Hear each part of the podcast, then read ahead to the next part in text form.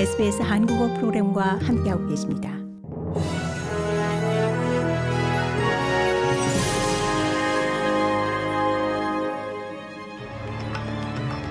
(2023년 1월 28일) 토요일 SBS 뉴스 헤드라인입니다. 서호주 광산에서 퍼스로 방사능 캡슐을 운반하는 도중 이 캡슐이 트럭에서 떨어지면서 잠재적 위험 물질에 대한 긴급 수색이 계속되고 있습니다.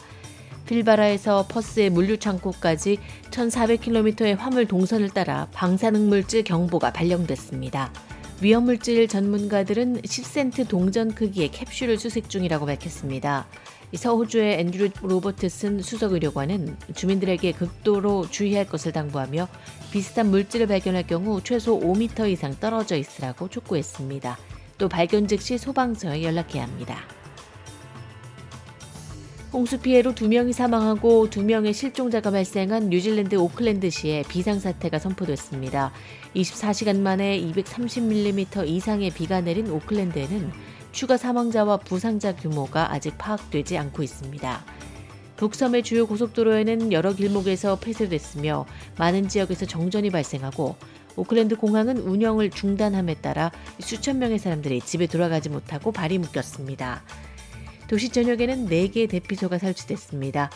웨인 브라운 오클랜드 시장은 비상사태 선포 결정이 늦어졌다는 비판에 대해 준비를 갖추고 적절한 시기에 내려진 것이라고 반박했습니다. 오클랜드 비 피해 복구에는 몇 달이 걸릴 것으로 보입니다.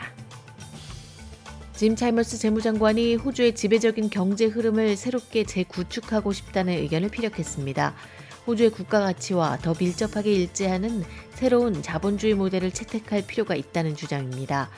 월간지에 게재될 에세이에서 차이머스 장관은 현재 상황에 대한 획기적인 재검토가 필요하다고 주장했습니다.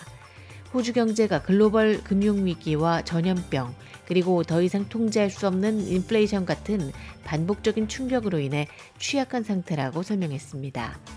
찰머스 재무장관은 노인 요양과 교육, 장애 복지와 같은 분야에 더 많은 민간 자본을 유입시킬 수 있는 시장 framework를 구축해야 한다고 주장했습니다. 뉴사우스웨일즈 노동당이 오는 3월 주 총선에서 승리할 경우 새로운 다문화 가정 및 가족 폭력 전문센터 설립을 약속했습니다. 뉴사우스웨일즈주는 빅토리아주나 퀸슬랜드주와 달리 가정 및 가족 폭력 상황에서 이민자들과 난민이 겪는 추가적인 복잡성을 해결하기 위한 전문 서비스는 없는 실정입니다.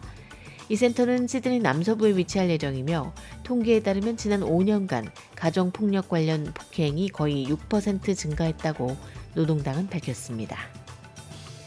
고국에서는 국민연금의 현행 제도를 유지할 경우 2041년부터 수지가 적자로 돌아서서 2055년에는 기금이 소진될 것이라는 전망이 나왔습니다.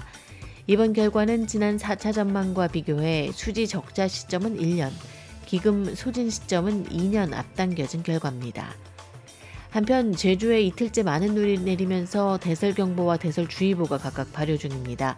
춘천도 영하 15.4도까지 내려가는 등 토요일인 28일에도 한파가 지속하는 가운데 전국 곳곳에 눈이 내리겠습니다.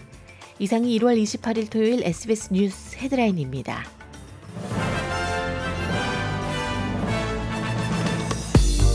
이제 SBS 한국어 프로그램을 SBS 라디오 앱을 통해 만나보세요. SBS 라디오 앱은 호주 생활을 위한 여러분의 소중한 친구입니다.